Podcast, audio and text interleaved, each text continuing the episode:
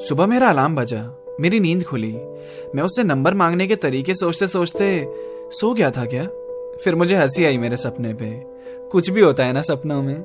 मैं तैयार हुआ और ऑफिस के लिए निकल गया। पहुंचा, थोड़ी देर बाद हिमानी भी आ गई। आज वो थोड़ी उतरी उतरी सी लग रही थी। मैंने पूछा क्या हुआ? उसने कहा तबीयत थोड़ी ठीक नहीं लग रही। मुझे उसकी फिक्र होने लगी, तो आज उसके हिस्से का काम भी मैंने कर दिया। उसे ज्यादा स्ट्रेस लेने ही नहीं दिया। उसके साथ बैठ के खाया, बातें करी। आज ट्यूसडे को मैंने हिमानी डे बना दिया। फिर जाते उसने मुझे मुस्कुराकर थैंक यू कहा। मैंने बोला कुछ जरूरत हो तो बताना, और वो मेरी बात बिना सुने ही चली गई। और ऐसे इंटर्नशिप का पहला महीना खत्म हो गया, और मैं हिमानी से अब तक उसका नंबर मांग ही नहीं सका। मैं मिस करता था उसे। ऑफिस से जाने के बाद उसकी याद आती थी। मन करता था मेरा कि रात को उससे बात कर सकूं, पर शायद अभी मैं उसके लिए कुछ खास बन ही नहीं पाया था, क्योंकि अगर कुछ होता तो वही सामने से मुझसे कॉफी के लिए पूछ लेती। पर नहीं, उसने नहीं पूछा। इसका मतलब उसे मेरी कमी खलती नहीं है मेरे जाने के बाद। पर एक और मतलब हो सकता है इसका कि शायद वो भी मेरी तरह ही डर रही हो। उसे भी याद आती हो मेरी, पर मेरी तरह ही कुछ बोल ना पा रही हो। मैंने इंडायरेक्टली उससे उसके नंबर के लिए बहुत बार पूछा है, पर हर कोशिश मेरी नाकाम हो गई। एक बार तो मैंने नाटक किया कि मैंने अपना फोन इधर उधर रख दिया है कहीं। तुम उस पर कॉल करके उसे रिंग करवा सकती हो क्या? और तभी विशेष सर आकर मुझसे कहने लगे अपनी जगह पर क्यों नहीं हो तुम। फिर हिमानी ने उन्हें बताया कि इसका फोन कहीं गुम हो गया है। तो फिर सर ने अपने फोन से मेरे नंबर पर कॉल किया और मेरा प्लान फेल। व्हाट्सएप था नहीं उसके पास, तो डॉक्यूमेंट्स फाइल वगैरह मेल पर ही सेंड करता था उसे। एक बार न्यूज़पेपर में एक ऐड आया हुआ था जिसका नंबर मेरे नंबर से मिल रहा था। तो मैंने हिमानी को बताया कि अरे ये देखो, इसमें फर्स्ट डिजिट को एट और लास्ट डिजिट को फोर कर देंगे ना, तो मेरा नंबर बन जाएगा। और उसने फिर ध्यान नहीं दिया मेरी बात पे। मैं उससे ज्यादातर फोन से रिलेटेड ही बातें करता था। कभी कभी तो वो बातें ठीक लगती थी, पर कभी कभी मुझे ही समझ नहीं आता था कि मैंने वो क्यों बोला था।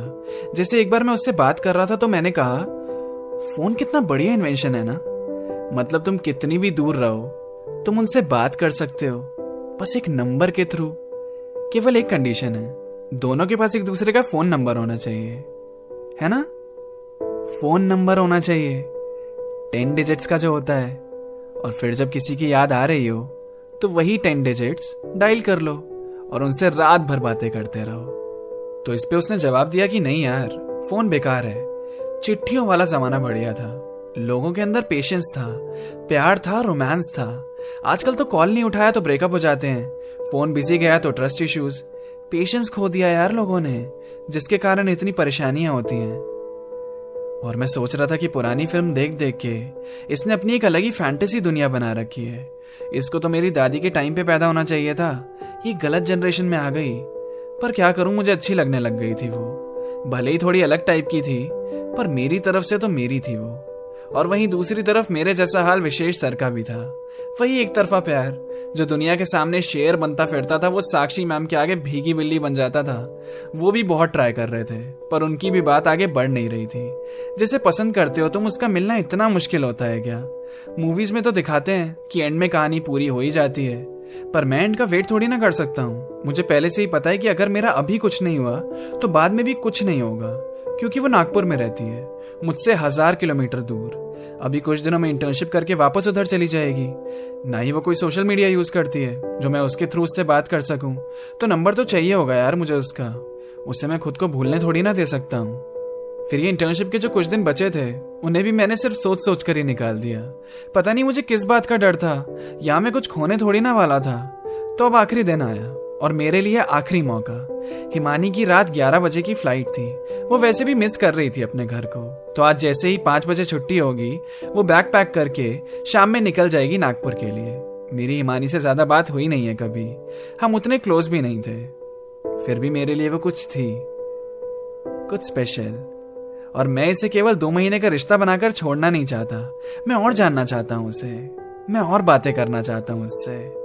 तो जब छुट्टी हुई, मैंने गुलदस्ता ले रखा था, उसमें एक चिट्ठी डाली जिसमें लिखा बहुत अच्छा लगता है मुझे तुम्हारे साथ, और मुझे लगता है हम अच्छे दोस्त बन सकते हैं। मैंने सामने तुम्हारे इसलिए नहीं बोला क्योंकि तुम्हें चिट्ठियां पसंद है ना, और मुझे मेरा नाम लिखने की जरूरत भी नहीं है।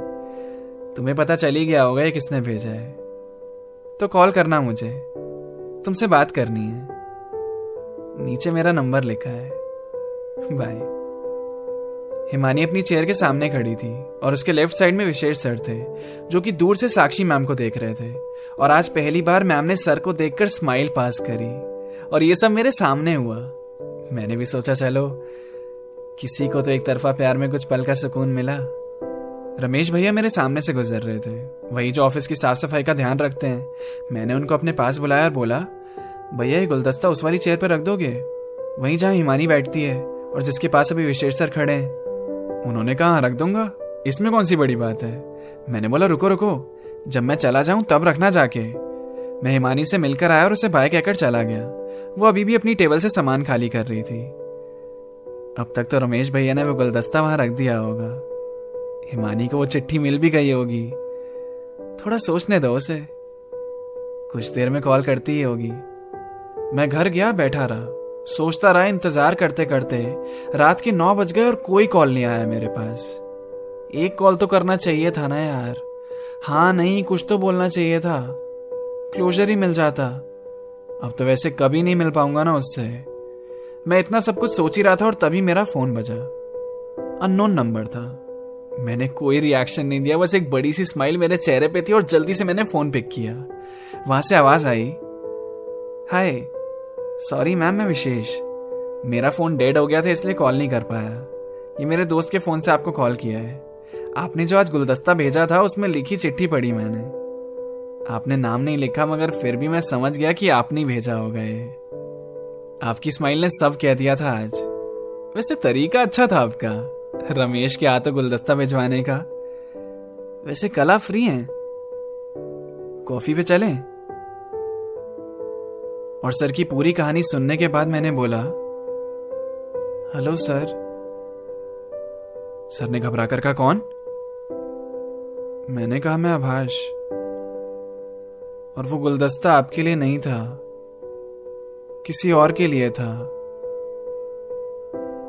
और अब तो वो मुझसे बहुत दूर चली गई होगी। किसी और के टेबल पर रखा सामान आपने उठाया ही क्यों? सर ने बोला, चुप, फोन काट, सारा मूड खराब करके रख दिया। मैं उदास हो गया ये सोचकर कि मेरा लेटर उस तक पहुंचा ही नहीं, वो गुलदस्ता उसे मिला ही नहीं। फिर उसके बाद से अभी तक मैंने हिमानी को देखा ही नहीं। अब आप मेरी कविताएं भी सुन सकते हैं मेरे नए पॉडकास्ट चैनल बातें विद अभाष पे। मैंने डिस्क्रिप्शन में भी लिंक दिया हुआ है, एक बार जरूर चेक करें, आपको बहुत पसंद आएगा। और मेरे ओरिजिनल सॉन्ग सुनने के लिए स्पॉटिफाई या यूट्यूब पे बस सर्च करें मेरा नाम अभाष झा, और मुझे ज़रूर बताइएगा कि मेरे गाने आपको कैसे लगे। मेरी इंस्टा आईडी है at Abhash nineteen A B H A S H one nine. Thank you for listening.